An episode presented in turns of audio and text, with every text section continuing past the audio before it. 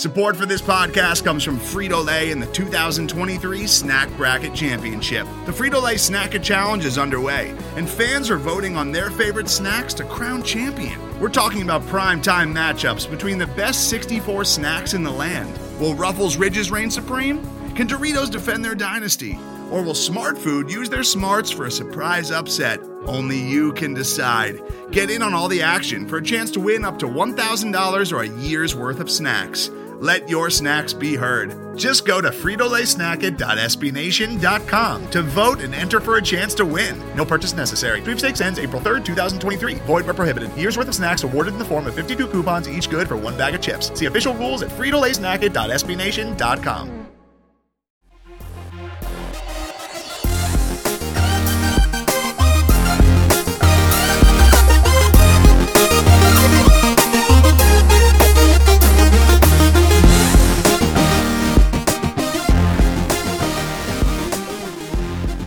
Hello again, friends, and welcome on into episode 44 of The Scho Show, proudly a part of the Pat's Pulpit Podcast Network and brought to you by the fine folks at SB Nation.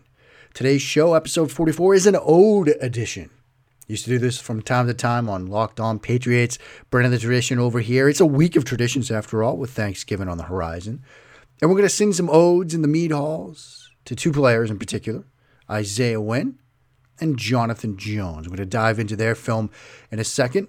Also, remember, we're here just like any other week. We're going to have another show on Thursday, Thanksgiving Day here in the States, that's going to dive into all things Houston Texans. You're going to get nerdy football stuff from me on what the Texans do well in the passing game, what the Patriots defense can potentially exploit. Bit of a hint there, as well as some things on the Houston Texans and what they do defensively and whether we might see the Patriots have a bit of a breakout game on Sunday night. But before we do that, our usual cavalcade of reminders. Please do follow along with the hijinks at Mark Schofield on Twitter.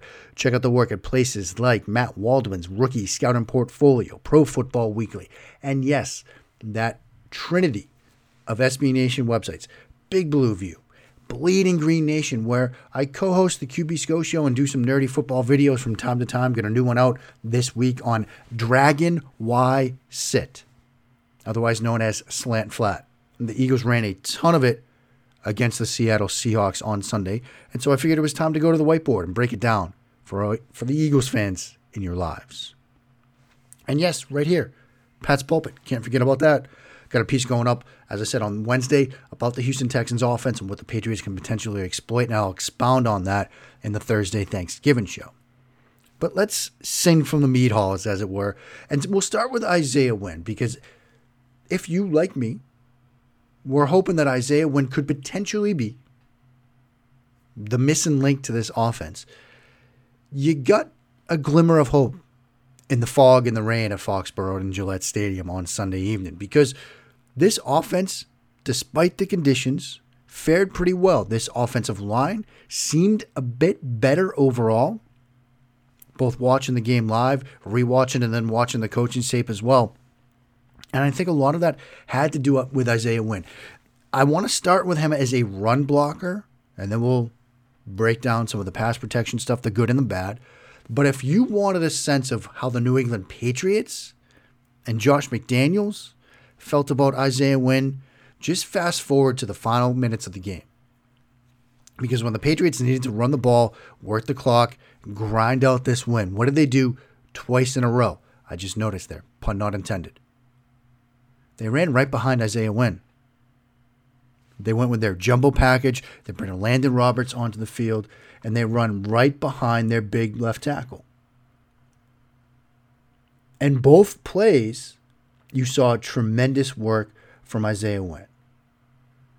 First is a first and 10 at the Dallas 25 yard line, 144 remaining in the game. And they come out again with that heavy sort of two tight end package. You've got a Landon Roberts at fullback, and they run right at left tackle and Wynn's got a defender to the outside of him who's aligned over Ben Watson, head up on the tight end. And that defender tries to knife inside into the big gap between Isaiah Wynn and Joe Thuney. Now, Wynn is expecting to block out on him. and his first step with his left foot is out, but he sees him start to cross his face and he immediately adjusts his path, driving his body into the now right shoulder, the upfield shoulder of that defensive end. And he drives him off the ball into the inside to get some help from Joe Thuney. And the rest of the play sets up extremely well because Watson now gets to go up to the play side linebacker. Elandon Roberts gets to kick out Heath, the strong safety. But there's one more defender you got to worry about. And Wynn's task is not done. That backside middle linebacker scraping over, that backside inside linebacker, he needs to be taken care of.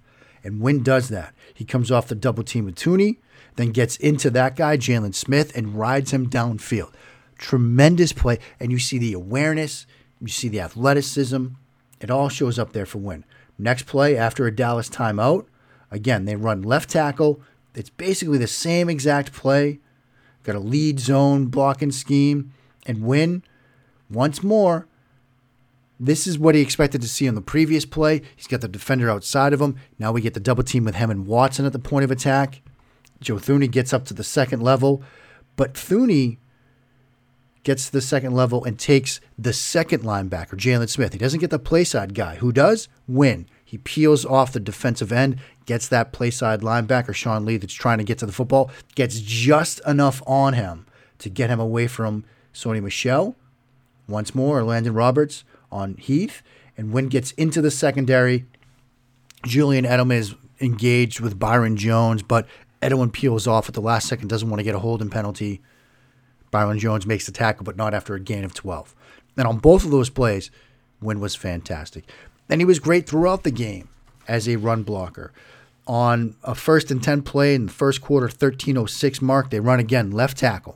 He does a tremendous job with his leverage, staying low, gets into the nearest defender, handles his responsibility perfectly. I've talked a lot and so has Bill Belichick about five, six, seven man surfaces, surfaces and angles in the blocking part of the run game, and how that's what matters more than scheme or execution from the running back, but getting those good blocking angles up front. If you want a great example of that, check out first and 10, 730 mar- 739 mark of the first quarter.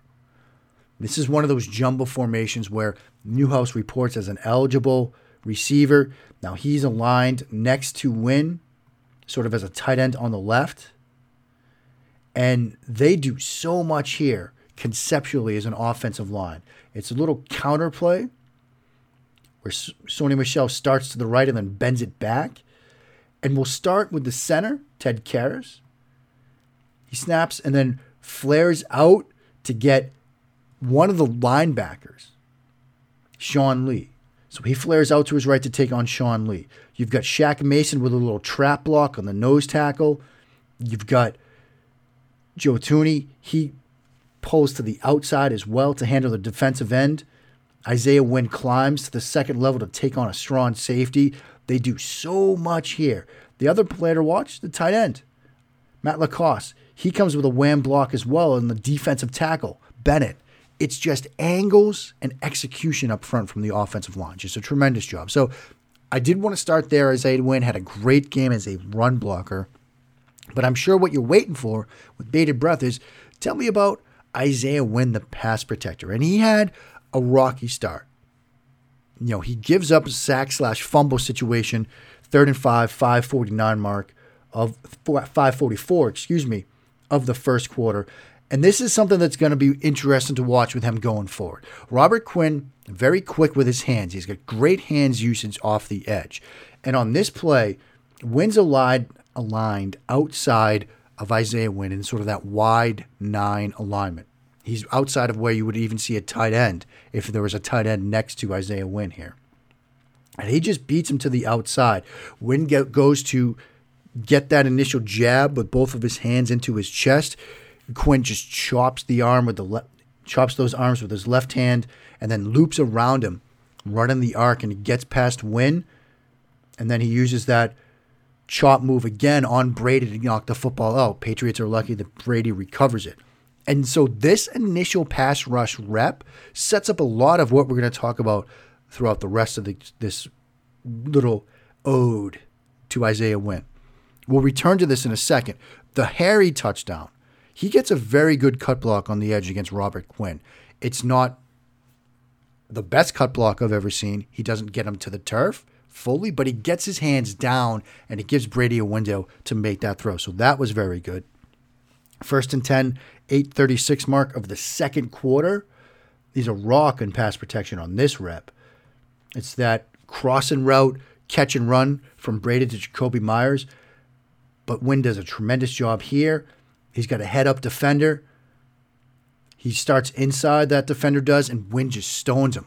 Then, as that player tries to continue inside, he gets a little bit of help. Wynn does from Joe Thuney, but that initial ability to stone him prevents that quick inside penetration that we talk so much about when we're talking about Tom Brady. Next play to talk about second and 10 at the 749 mark of the second quarter. He gets a little lucky here. This is a deep throw to Edelman for 20 yards, and it happens because Brady and his pocket movement are so effective.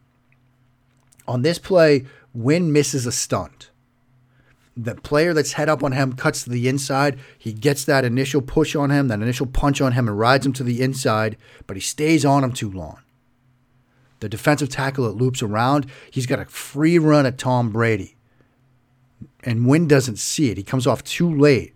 Only Brady getting the ball out of his hands with a quick little subtle step in the pocket is what prevents this from being a bad play. So he gets bailed out there. But he's a quick learner because a couple plays later, this is a third and 10 at the 655 mark. The pass falls incomplete. Brady can't connect with Edelman, but he faces a similar stunt and twist and he's a much faster processor of what's happening. He sees the switch, sees the looper come around, and he picks him up. So while he missed it the first time, he picked it up the second time, which was huge. We'll return again to Robert Quinn.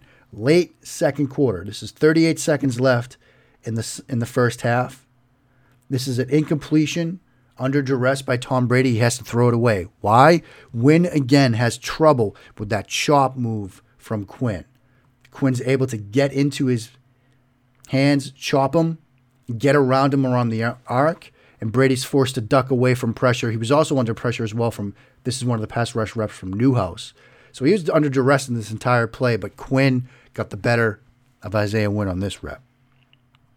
Now, those early reps against Wynn sort of set the stage for that big third and 20 completion from Brady to Julian Edelman. That comes with 11 minutes to go in the third quarter. And Quinn now has beaten him to the outside a couple of times. And he set him up for what he's going to do here, which is come to the inside. Again, he uses that big wide nine alignment. He really gets to the outside. Isaiah Wynn really gets into his kick slide. He's getting deep. He's getting wide. He's getting width. Everything looks to be good. And then Quinn comes inside. He comes inside and underneath Isaiah Wynn, and Wynn's not in position. He has overplayed himself to the outside. Now, luckily, Brady feels it. He feels that pressure and he slides around it and is able to keep those eyes downfield to hit Edelman for the huge conversion. But Quinn did a really good job of setting Wynn up for this. And Wynn took the bait. He took the cheese on this one, got really wide, really to the outside, and gave up that inside penetration. It was Brady's pocket movement again that were allowed the New England Patriots to convert this huge third and 20. But I do want to end on a good note. I'm going to talk about another play a third and 11 the 939 mark. And if you look up this play, you'll think, Mark, but this is a sack. How is this good? Because it's a good pass rush rep from Isaiah Wynn. Because once more, Quinn now, try to get into Quinn's head. You've beaten him outside twice. You come inside. Maybe you're going to get back to the outside, right? And that's what he tries to do. Goes wide nine, comes up field, and Wynn doesn't overcommit as much. He sort of stays parallel with him, rides him to the outside, and then when Quinn realizes he's been beaten, he's the only way he can get back to Brady is if he spins. Isaiah Wynn is with him every single step of the way.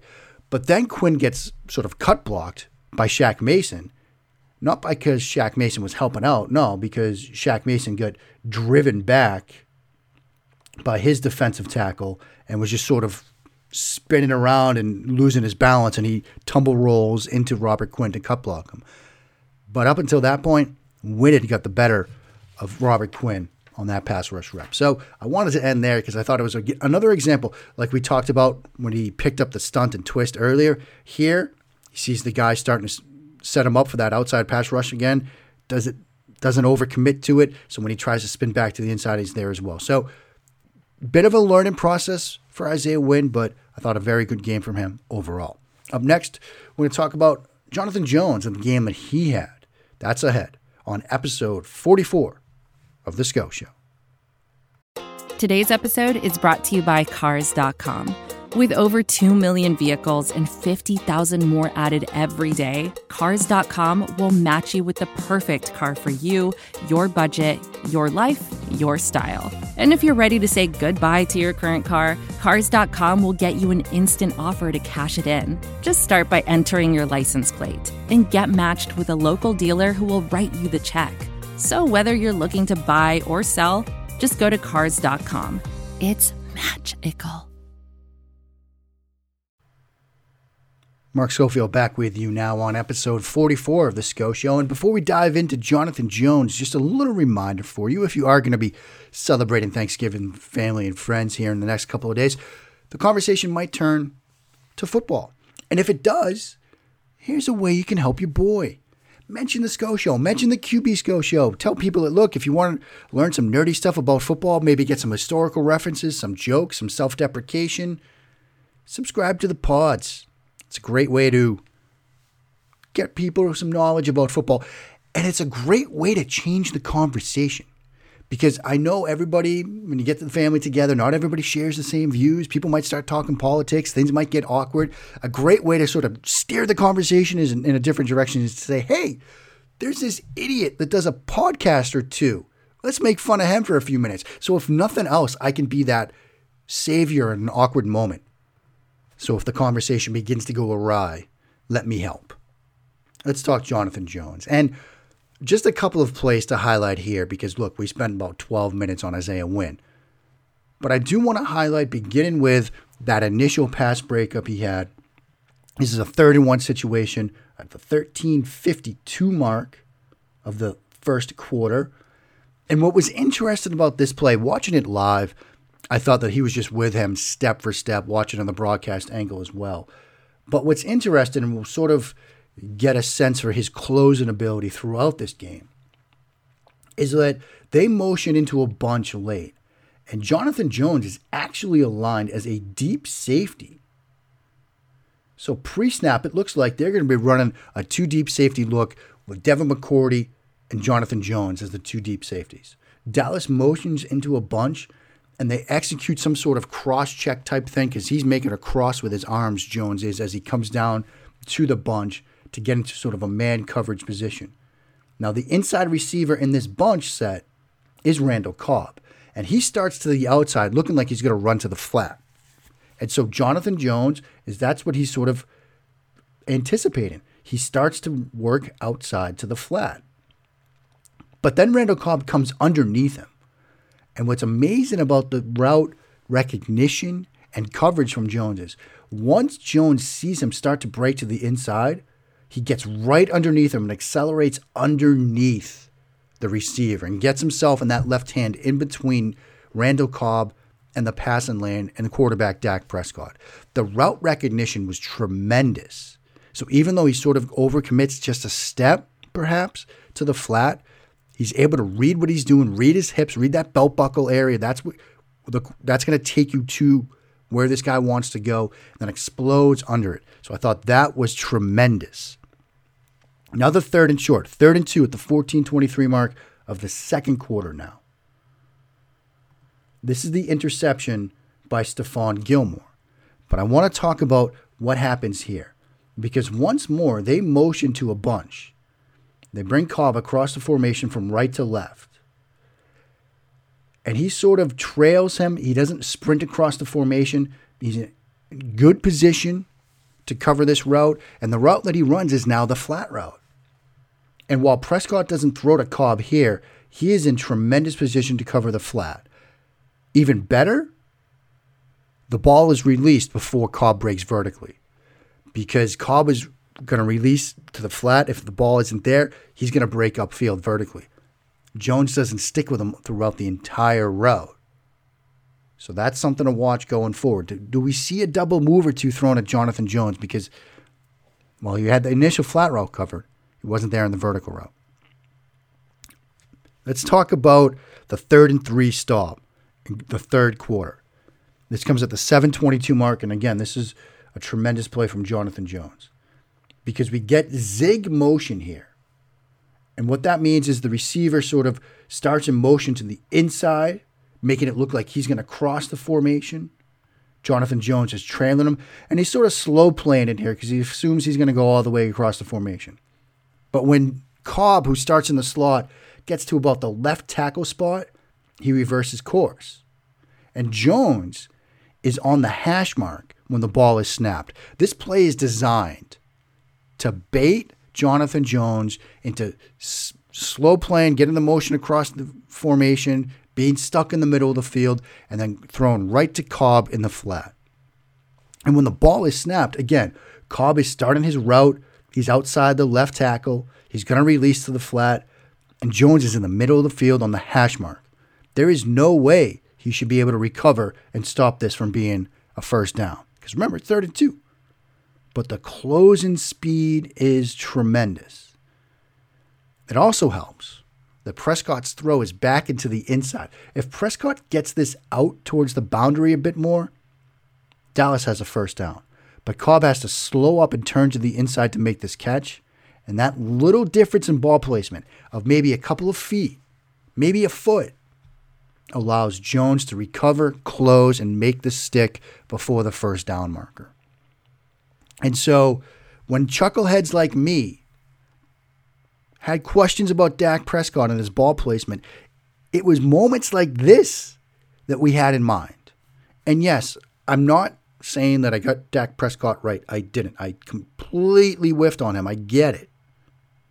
But this, this is what I was talking about. Let's talk some more stuff here. Fourth quarter now, second and five at the 853 mark. Another good example of what route concepts can do to sort of create traffic and create opportunities downfield. This is the big play to Cobb where he fumbles it to himself. They run a crossing concept here. And I know there was a discussion in the Scho Show Slack channel about whether there should be offensive pass interference here. Live, it looked like there was contact, but there was contact. It was only between Jonathan Jones and his teammate because they run a crossing concept here and Jones, as he's trying to track Cobb across the formation, gets picked off by Stephon Gilmore, who's covering Amari Cooper on his crossing route. So Cobb's working from right to left, Cooper from left to right. The defenders cross, they make contact. Devin McCourty does a decent job of picking up Randall Cobb and running with him, but there's enough of a window now where Prescott's able to hit Cobb for that big play. So Jones gets picked off there. It wasn't a situation where he got beaten. He just get picked off by his own guy. Last play I'll mention second and seven, the 621 mark of the fourth quarter. This is the play before the play before the strange field goal try, fourth and seven with, you know, f- five minutes and change left in that game. They run a sit route over the middle of the field, and that's where Prescott wants to go with the football, but he brackets it. Jones does with the safety that's coming down to help it. They take away the first read. He's forced to so, sort of try and create. He looks at the tight end late in the back of the end zone and falls incomplete, taking away the primary read. Anytime you can do that as a defense or as a defensive back, you've done something good. So there's some nerdy football stuff, some odes to two different players that I thought deserved some love in the wake of a victory in Week 12 over the Dallas Cowboys. Next time on this show, episode 45 of the Scho Show, we'll close it in on 50. Feels good. We'll do some more nerdy football stuff. I'm going to talk about the Houston Texans in depth, their defense, their offense, Deshaun Watson, exploited in the hesitation. That phrase is going to be back. Look, as creators, as writers, as podcasters, sometimes we have our crutch, our go tos, the, the hits, the greatest hits, as it were. Exploit the hesitation might be mine.